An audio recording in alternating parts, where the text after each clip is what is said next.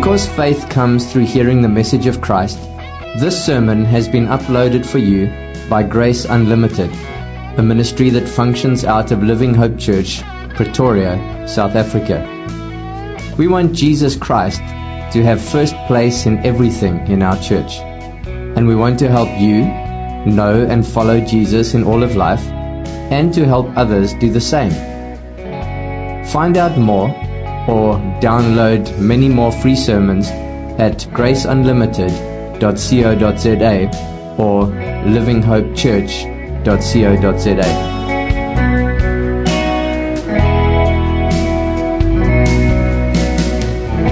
Happy Father's Day, Living Hope Church. Wow, that was earful, right? Right, nothing says Happy Father's Day like uh, new socks, huh? Look at that. Right, look at my kids spoiling me That's just one pair. There's another one, another cracker waiting for next Sunday. Um, it's good to be with you on this Sunday morning. Let's continue praying for the members of our church family because so many people are still sick, you know, so many people fighting the flu and uh, are weak and sick. And so let's keep praying for one another as we seek to find strength and ask the Lord to help us. Last week, we spent some time through a difficult passage in the book of Galatians, chapter 4, verses 21 to 31. A big section of the Bible, a very important section of the Bible that we try to work through to understand this picture of um, what it means to be a child of God. But today we're only going to focus on one verse. So last Sunday, all these verses, 21 to 31, today, just one verse. So turn with me to Galatians chapter 5. We have made our way to chapter 5. Galatians chapter 5. And let's read the Bible together. Paul says, For freedom, Christ has set us free. Stand firm, therefore, and do not submit again to a yoke of slavery. That's it. That's our verse for today. For freedom, Christ has set us free. Stand firm, therefore, and do not submit again to a yoke of slavery. One of the best movies I've seen when I was younger is a movie called Shawshank Redemption. I don't think you can preach through the book of Galatians without referencing Shawshank Redemption at some point. Right? Today it's happening. This is such an iconic and classic movie. Now, I don't know if you've seen it, but it's a story of a guy who was falsely accused of doing something he didn't do. And then he ends up in prison, this place called Shawshank, for basically like a life sentence. He was going to have to sit in prison with no freedom for basically the rest of his life. But this guy, Andy, was a very likable and intelligent man. And so he ends up making friends with the other inmates in prison. And after many, many years of being locked up, he comes up with this extreme plan to try and escape from this life behind bars. From this life of no freedom. The prison wardens actually liked him because he was polite and helpful towards the other inmates inside the prison. He was using his gifts and talents to help others. Because in the outside world, he was a very successful accountant. He was good at what he did, and so he ended up having lots of money. He knew what it was like to be free. To go where he wanted to go and to do what he wanted to do. And he desperately wanted that freedom again. And as you can imagine, this is what prisoners do, right? With all the time they have of doing nothing, they would sit around and talk about and, and fantasize about what they would do if they ever got their freedom back. But one of the most striking moments for me from this story is when one of the older inmates gets released. This guy's been in prison for something like 25 years and what they did back then is they gave this person who was just released from prison like a little hotel room to stay in. as he or she would plan and wait for where they will go and what they would do now that they are free. And for many of these prisoners, because it's been so long, they have no home to go back to. No mom and dad that's waiting for them.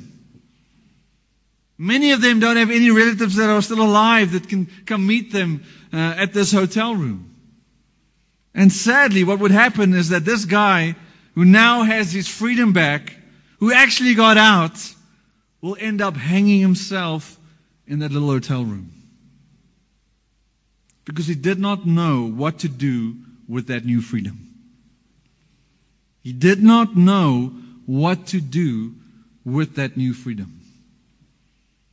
All he knew was a life of being locked up, and it became too overwhelming to think about what he can do now that he's free. In his mind, it would have actually been better for him to stay in prison. Now that he's so old, because he does not know how to live life as a free person anymore. And so many of the former prisoners like him end up taking their own lives. And if you stop and think about it, it's this intense picture of how enslavement, which is like being in prison, is just as good as death, being dead. Just as good as death. Now, the main character of the movie, Andy, hears in about this kind of thing and how this happens to those who uh, have been set free after being locked up for such a long time. And it made him even more diligent and passionate to find a way of escape before he ends up in that same state of mind. He knew what freedom was like and he wanted it back. And he did not want to forget how good it is. And if you think about it, that is kind of what Paul has been saying to the Galatians. They knew what new freedom they had in Jesus, but they were wanting to go back to prison instead, thinking that being locked up again under the, under the prison of the law makes more sense. Which is like saying, let's go back to death. Somehow that makes more sense. But there's a difference when it comes to true Christian freedom. Because someone that is sitting in a prison cell for a life sentence can actually have more freedom than a person who goes where he wants and does what he wants. Because when Paul talks about freedom here in Galatians, he is talking about a kind of freedom that is bigger and more glorious than any other kind of freedom this life can try to offer you. Because it's a kind of freedom that's actually not about you or your circumstances. But it's about how God has always had the purpose to set you free that you can freely love Him and enjoy Him forever having a treasure in Him that no one can take away from you, even if you are actually locked up in a real prison. And so think about it. All of us long for a kind of freedom in one way or another. I mean, Nelson Mandela had his long walk to freedom, fighting against racial division and inequality in this country. We want political freedom to be able to vote for who we want to vote for rather than having this dictator tell us what to do. We want freedom of speech to be able to say what we want to say and how we want to say it. We want freedom from all these regulations that tell us you must wear a mask and there's only so many people allowed to be in a service together. We want freedom of religion to be able to worship who we want to worship and how we want to worship. But it's when we don't understand what Paul is talking about when he talks about true Christian freedom that is found only in Jesus Christ. That some people either end up going back to a life of slavery and death by trusting in their own efforts to be right with God, or instead of wanting freedom of religion, they end up wanting freedom from religion. Where they think the true meaning of life is found when you can do whatever you want to do and how you want to do it. thinking that is what real freedom is. Now, the book of Galatians, we, we know by now, is divided up into three big sections. Chapters 1 and 2 have to do with biography, where Paul labors to make the point that he is a true apostle because Jesus personally liberated him from his former way of works based living and called him to this new life of proclaiming the gospel of freedom. Chapters 3 and 4 are filled with theology theology, where Paul repeatedly talked about the doctrine of justification by faith alone in Christ alone. And he unpacked so much doctrinal truth to help us understand our true freedom in Jesus. But now, here in chapter 5 and onwards, he wants to get practical in this application of how to live in this freedom.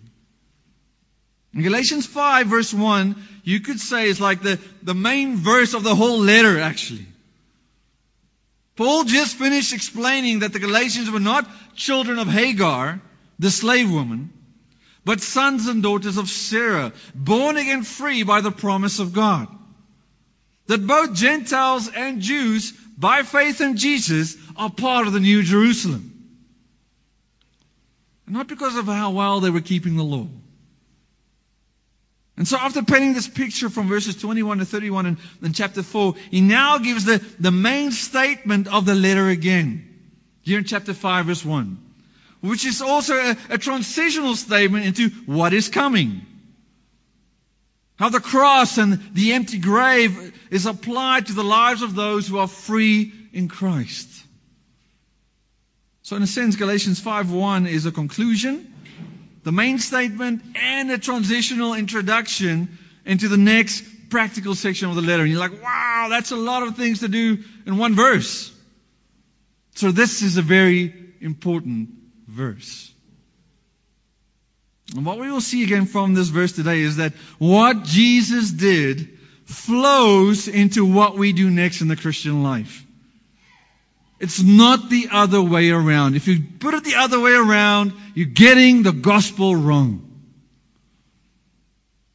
And so when we look at the commands or the, the imperatives from this verse, it comes after what Christ has already done for us. If we're going to understand what, what liberation we have in Christ, what freedom we have in Jesus, then we need to know what kind of freedom Paul is talking about. Specifically which is part of the very purpose of what Christ came to do when he died in our place. And then secondly, we should know that what Paul says we should do to persevere in that freedom since we have been set free. So we're asking two questions of Galatians 5 verse 1. Two questions today. What is biblical freedom? And how do we persevere in that freedom? What is biblical freedom and how do we persevere in that freedom? First, Paul writes, For freedom, Christ has set you free. For freedom, Christ has set you free. Now imagine your child comes to you and asks you, Daddy, why did Jesus come to die? The simple answer, according to Galatians 5 verse 1, is what? to give us freedom. To give us freedom. Jesus came to set us free. But freedom from what, Daddy? Freedom from what? Why do we need Jesus to make us free? And the answer is because of our bondage to sin. Our bondage to sin. there's a life that we live apart from Jesus Christ that is a life of slavery. A life of being under the power of sin. A life of being under the law of God. That shows us our sin. A life of having a guilty conscience all the time. A life of being under the, the power of the devil. A life where you try to obey and be good, but you don't have the power to obey and be good. And as Paul has been arguing throughout the whole letter of Galatians, Christ has come to take the place of lawbreakers. So that we can walk out of this prison of self and sin as people who are truly free. Jesus came to be that great liberator to set us free from this life of enslavement. And so when we talk about freedom in the Bible, we are talking about a kind of freedom that is supernatural. This is a supernatural kind of freedom. Now, when Paul says for freedom, it's like he's saying for freedom's sake. For freedom's sake, Christ has freed you to be free, so be free. For freedom's sake, Christ has freed you to be free, so be free. In other words, Christ died not to free you so that you can continue in this life of bondage. Christ didn't suffer with nails through his hands and feet to free you so that you can turn to stuff like circumcision and, and this life of, of doing, doing, doing, trusting in your own efforts. Living a life as if his suffering did nothing. He freed you to be different because He freed you to be free. So live your life as someone that is free. Because you're no longer a slave, but a son. And you're no longer a child of Hagar, but of Sarah. And so the term freedom is used by Paul in, in a few places all over the New Testament. Let me give you a couple examples. Look at Romans 8, verse 20. Romans 8 verse 20. It says, For the creation was subjected to futility, not willingly, but because of him who subjected it in hope, that the creation itself will be set free from its bondage to corruption and obtain the freedom of the glory of the children of God. You see, the earth itself is in a kind of bondage because of sin, right? And the rest of creation is waiting to be, to be set free as well. To find that freedom to be as glorious as what God intended it to be without sin. And to have the same beautiful freedom as the liberated sons of God. Then there's 1 Corinthians 10:29. And the freedom we have with our conscience. For why should my liberty, my freedom, be determined by someone else's conscience, Paul says? If I partake with thankfulness, why am I denounced because of that for which I give thanks? And then we know this classic verse, verse 31. So whether you eat or drink or whatever you do, do all to the glory of God. We have freedom of conscience to love the person in front of us, to eat what we need to eat, to drink what we need to drink, all to the glory of God. But you see, it's when we detach our way of thinking from the gospel, from the freedom we have in Jesus, that we start to ask questions like, can a Christian have a beer? Can Christians go to rock concerts? The gospel gives us the freedom to enjoy what God has given us to enjoy, but the aim is to do it for His glory.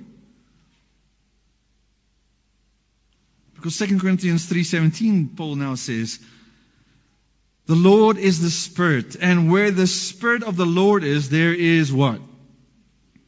Freedom." In other words, when you put your faith in Jesus Christ, you are filled and empowered by the Spirit of God. Then you have real freedom to live as someone that is truly free. To live as someone that is being changed into the image of Christ. Because Paul goes on to say in verse 18, and we all, with unveiled face, beholding the glory of the Lord, are being transformed into the same image from one degree of glory to another. And here it is. For this comes from the Lord who is the Spirit. So if you have the Spirit and you're beholding Jesus, guess what's going to happen to your life? You're going to look more and more like Jesus. And this is important truth for us to really understand because we know that we are all born into slavery, right?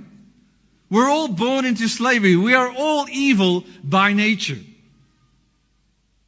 And because of sin, we are all going to die. And because of sin and death, the devil continues to confuse us and torment us so that we can be dragged down into the pits of hell. That's why true freedom has nothing to do with your political opinion. It's got nothing to do with your social status. It's got nothing to do about having financial freedom with no monthly debts to pay.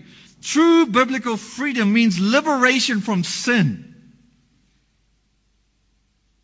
Liberation from the fear of your enemy death. It means freedom from the power of the devil. And as Paul says here in Galatians, it's the kind of freedom that Christ has set us free for, from freedom from the bondage of the law. So think about it. When Jesus came into this world and he died on that cross and he rose from the dead, he triumphed over what Paul calls the present evil age. He triumphed over the law and its demands, over death, over the power of sin, and the guilt that it produces. Paul explains that in Romans 6:17 again. Romans 6:17 Paul says, "But thanks be to God that you who were once slaves of sin have become obedient from the heart to the standard of teaching to which you were committed. And having been set free from sin, have become slaves of righteousness. Paul is like, thank God. Thank God that we who are his children have been set free from sin and its power and all that guilt that it produces when we fail. We are no longer slaves to, to sin, but our obedience comes from this new heart.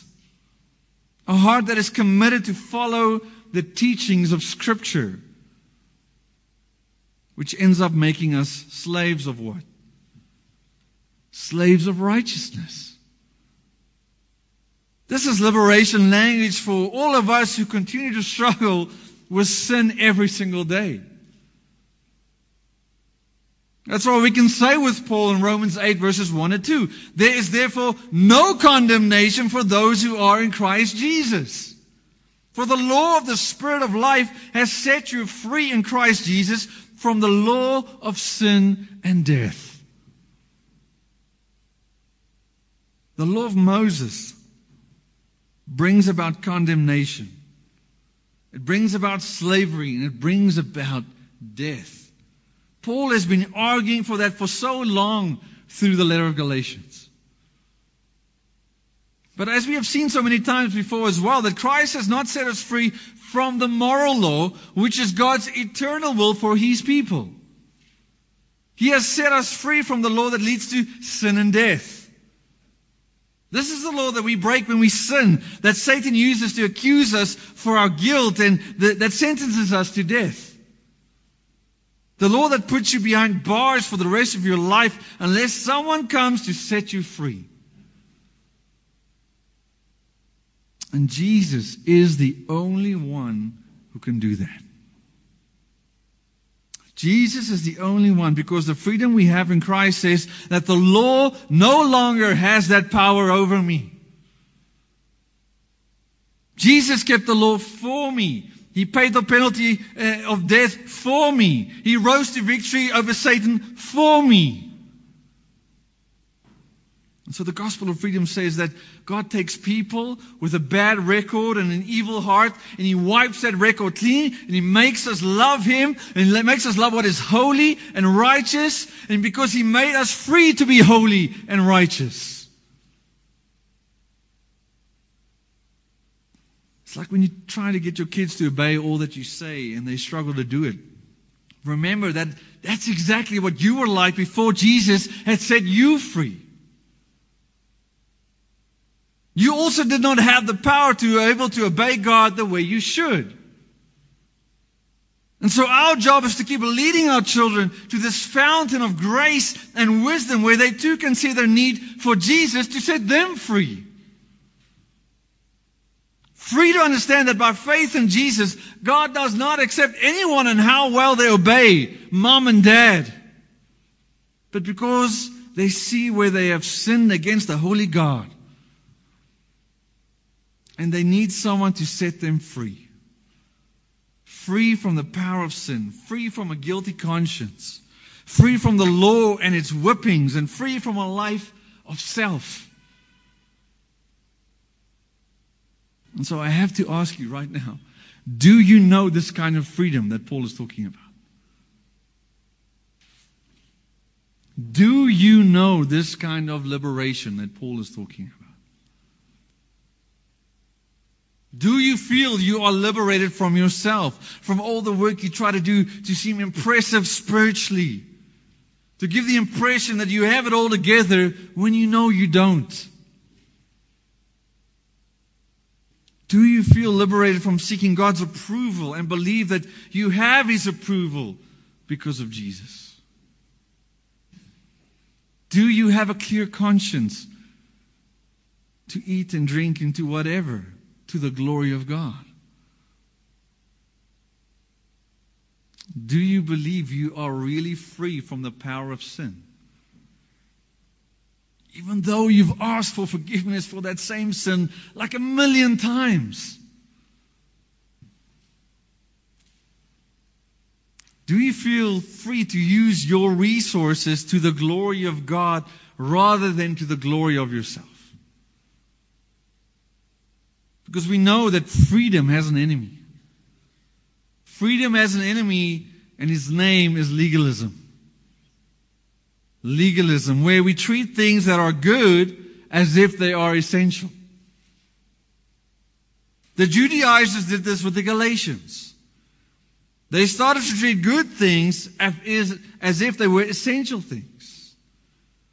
That's why they would say at this big meeting they had in Acts 15, you remember this big meeting in Acts 15, they say, unless you are circumcised according to the custom of Moses, you cannot be saved. You cannot be a real Christian unless you're circumcised. And that kind of legalism wants to take away your freedom. And the problem with the enslaved legalistic person is that they become critical towards others. Have you seen that? They are judgmental because they don't like it when others are enjoying their freedom. And here's the sad reality Judgmental people are not free people. Judgmental people are not free people. They get so worked up about what everyone else is doing or not doing that they forget to enjoy the freedom they have because of Jesus. And so we have to appropriately respond to this freedom we have by faith in Christ. Because it's for freedom that Christ has set us free. We need to know how to live as people who have been set free unless we too want to be like that prisoner who ends up hanging himself because he does not know what to do with his freedom. And so that brings us to our second question. How do we persevere in that freedom? If biblical freedom is all that we have supernaturally by faith in Jesus, then Paul says, Stand firm, therefore, and do not submit again to a yoke of slavery. I just love what Paul does here because you would expect him to give us a list of things now that we should do since we have been set free by Jesus. You would think he would say something like, Charge forward, freely in the Christian life. Go now and do this as people who are free. But instead, he just says what? Stand firm. Stand firm. If we are going to persevere in the freedom we have in Christ, then what we need to do in, in the positive sense is to stand firm. And the idea behind the word stand firm is to dig in your heels. Dig in your heels. It's got a bit of a military tone to it where you must hold your ground against the enemy. The Galatians had to stand firm against the pressure of these Judaizers to get circumcised and to follow all the rules of the law as, as a means of being justified. And again, Paul uses this idea of standing firm in many, many other places in the New Testament. Like 1 Corinthians 16 13. He says, Be watchful, stand firm in the faith, act like men, be strong, let all you do be done in love. Here, Paul exhorts the liberated believers in Jesus to keep their eyes open, to stand firm in the faith, because that is what free, spiritually strong people do in the Lord. But then he also adds, let all you do be done in love. And I just love this combination between this, this, this idea of strong and being macho, but being loving. But being loving. How about Philippians 1:27? Only let your manner of life be worthy of the gospel of Christ, so that whether I come and see you or am absent, I may hear that you are standing firm in one spirit. You see, the standing firm is something we actually do together. The person who has been set free by Jesus has been set free to be united to other believers who are standing together with their heels dug in and they are standing together in one spirit. There's also 1 Thessalonians 3 8, where Paul says, For now we live now we can live if you are standing fast in the Lord. See, the fact that the church is standing firmly together is something that allows Paul to have life. He can continue with his mission to proclaim the freedom we have in Jesus if he is sure that the church is standing fast and firmly in the Lord together. But one of my favorites is 1 Corinthians 15 58. 1 Corinthians 15:58 where Paul tells the Corinthians, "Therefore, my beloved brothers, be steadfast, immovable, immovable, always abounding in the work of the Lord, knowing that in the Lord your labor is not in vain." Since Jesus has given us victory over the sting of death, Believers who are free in Jesus should be steadfast and immovable. And immovable is standing firm, right? There's no budging on the truth. There's no compromise to the truth. There's no moving on what you have come to know is true in Jesus. Even if death is knocking at your door. I mean, it's like when my son tries, tries to tackle me when he was younger. He's running and he's giving it all he has, but it's like he's hitting a wall. And I didn't even move one step because I was standing firm. In the same way, when the lies of the world and the desires of the flesh want to tackle you, you should stand firm in the freedom of the grace of God. And when we think of politics, we think of this party or this candidate that's standing for some sort of value system. God has given us as liberated Christians something to stand for and something to stand in. And it's the gospel of grace that He freely gives so that we can be free. People who are standing firm will be abounding in the work of the Lord. People who are standing firm will be abounding in the work of the Lord. People who know and believe that their religious life is one that's centered on Christ. One that waits for the glory that is to come. That even when suffering and death is around, they will be abounding in the work of the Lord, knowing that their labor will not be in vain. In other words, someone that is free is someone that will reach others with the truth of Jesus Christ. They will not be content to just sit around and do nothing.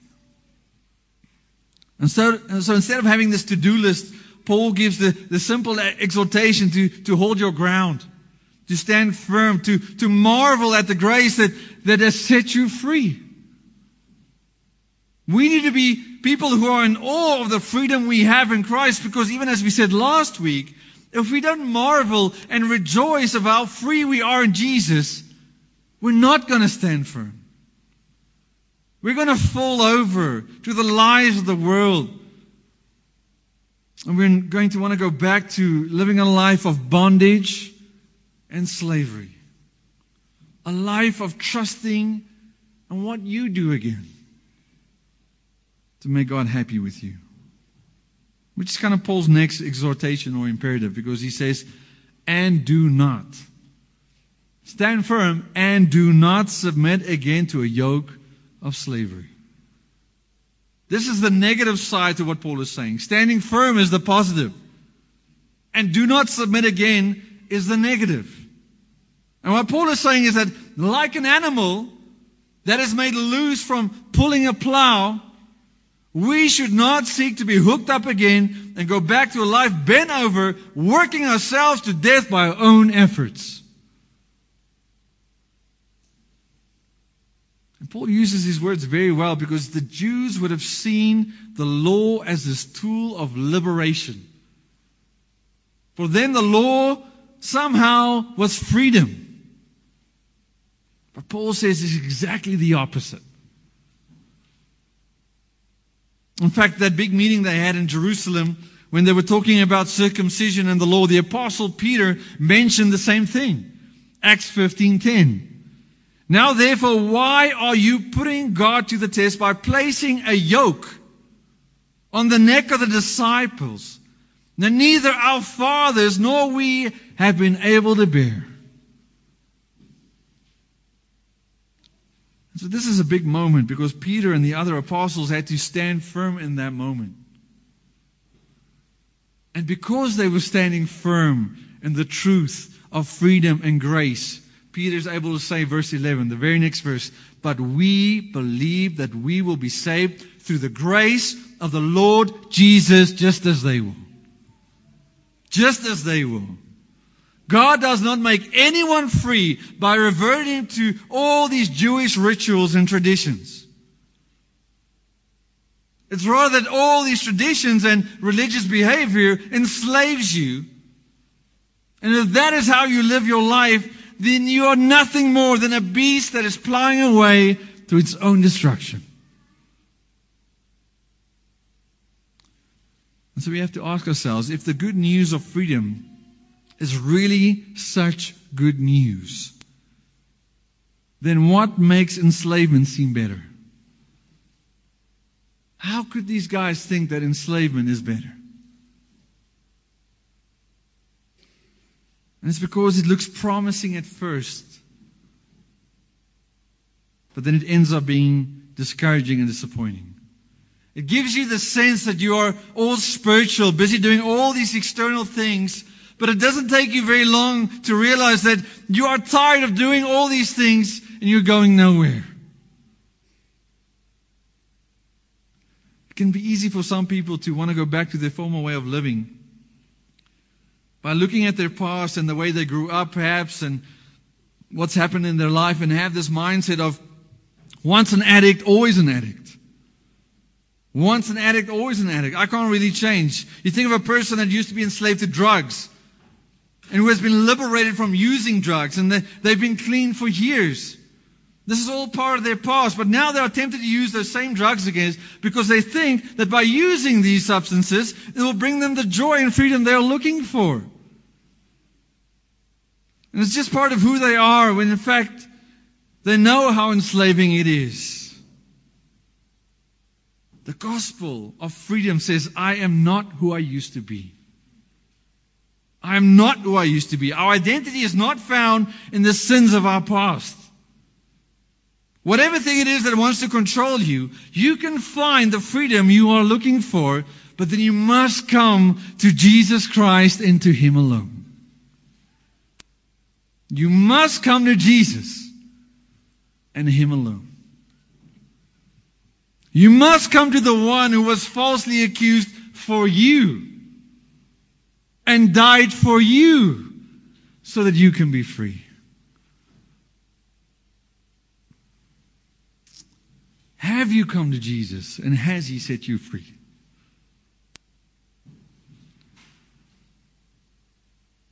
Are you standing firmly in that freedom? Freedom is not simply doing what you want to do. Biblical freedom is something supernatural because it took the blood of Jesus to make this freedom possible. And we've been called by God to live as people who are truly free. Free to live under the grace and not under the law and our own efforts. And so, how can I know if I'm standing firm in that freedom and grace? Well, let me just mention a few things in, in closing here today. Firstly, if you're standing firmly in that freedom, you are not devastated when you are criticized by other people. You are not devastated when you are criticized by other people. Because if your God is the approval of other people, then what other people think and say about you will control you. But someone that is free in Jesus is someone that is not controlled by what others think and say about you. Second, you are not judgmental then of others. Someone that is living in a way that relies on their own performance will not be happy when they see other people living out their freedom. It's easy to be judgmental of others when, from your perspective, they are living in a way that is not keeping with all the rules. When they're living in a way that is not keeping with all the traditions of your culture. Someone that understands the freedom they have in Christ will rather seek to abound in the work of the Lord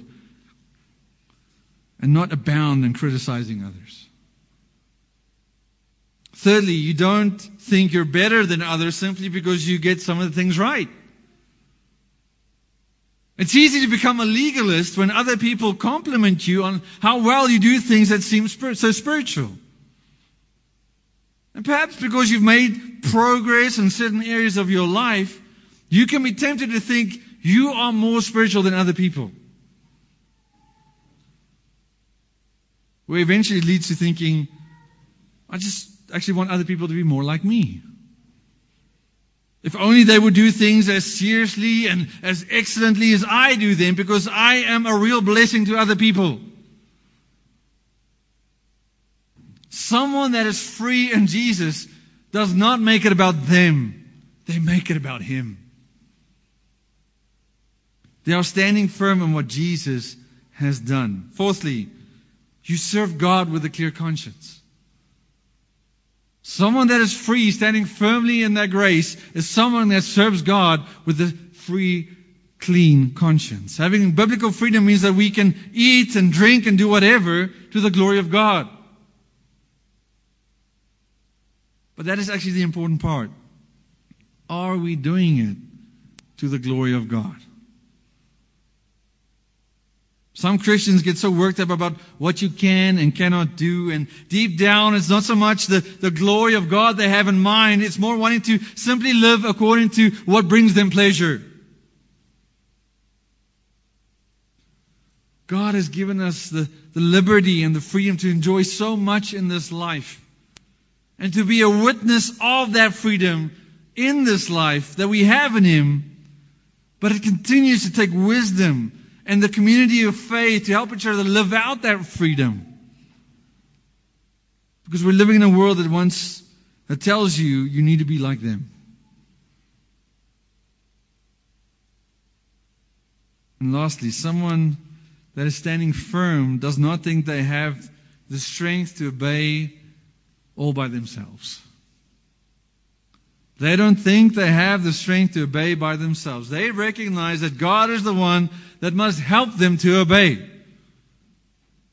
And they rely on the grace He provides through His Word, through dependence in prayer, through the reliance on the Holy Spirit, through fellowship with other believers to be able to move forward in the Christian life.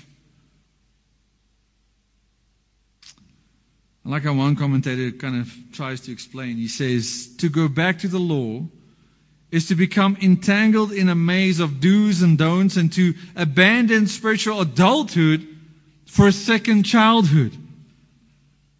Sad to say, there are some people who feel very insecure with liberty.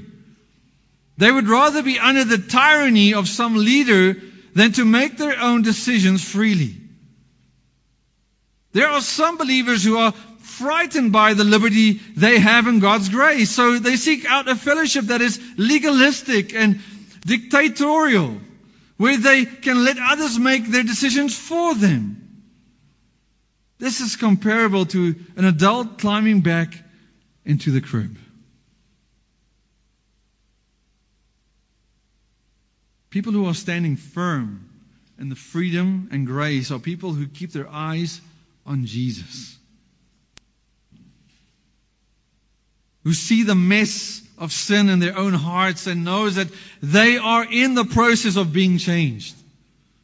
That God has set them free to be able to change.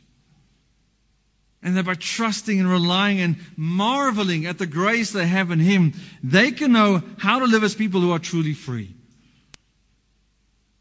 Free from the power of sin, free from the guilt of sin, free from the sting of death, free from the power of the devil, and free from themselves and their own efforts.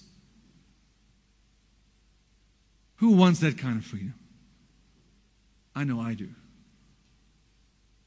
Free to love God and love others, preserve, persevering in that freedom by standing firm through being awe in what Jesus has done for you on the cross. For freedom, Christ has set us free. What are you going to do with that freedom this week? Let's pray. Father, we thank you so much that when we consider what true biblical freedom is according to your word, Lord, we see that it's so much more. It's so much bigger. It is indeed something supernatural where you take sinners like us, enslaved to our, our own selfishness, enslaved to wanting to do things only the way we want to do it, denying your existence, denying your holiness, taking people who are locked up in the prison of self and self effort. And that you love us so much that you would send your son Jesus, the great missionary Jesus, to come and open up that prison door to set us free from a life of sin, to set us free from being enslaved to the fear of death, setting us free from a life of selfish pride where we think we can do things in a way that make us seem better than other people. Father, help us to recognize how firmly we need to stand in your grace every single day, preaching the gospel of freedom to ourselves every single day, knowing how much we have been forgiven in Christ. And because we have been forgiven so much in Jesus, Lord, we seek to abound in the work of the Lord to use our, our liberty and our freedom not as a mean just for our own selfish desires and sins and pleasures, but to use our freedom to make the gospel look beautiful to the rest of this world.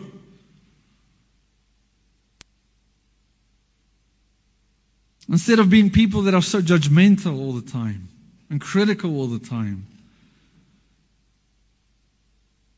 To make us people that are loving all the time.